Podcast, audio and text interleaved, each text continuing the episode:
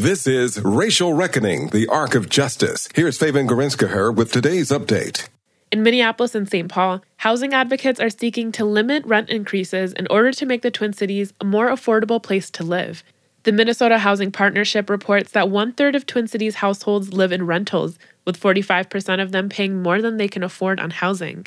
Tram Hoang is the campaign manager for Housing Equity Now St. Paul a diverse coalition of groups and residents that collected over 9,000 signatures to get rent stabilization on the city's ballot. We need our rent to grow at a rate that is predictable and stable so that our families, our communities don't get displaced from the homes and the communities that we helped create.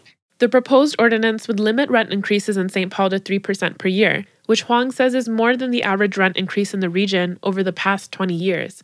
She says a 3% cap would allow for property tax growth and maintenance needs, but there would also be a process for landlords to request exceptions if they need more room for major improvements. Hoang says rent stabilization is critical in a housing system that has historically disenfranchised certain communities from the stability of home ownership. Egregious rent increases, statistically speaking, are more likely to be experienced by low wealth renters and renters of color.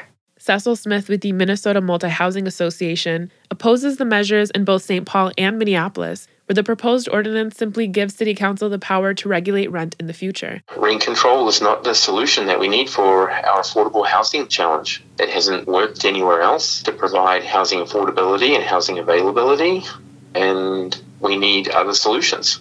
Smith says instead, increasing housing production and supply would better lead to rental price stability. For the Racial Reckoning Project, I'm Feven Gerezgiher. Racial Reckoning, the Arc of Justice, is produced and supported by Ampers, diverse radio for Minnesota's communities, in partnership with KMOJ Radio and the Minnesota Humanities Center.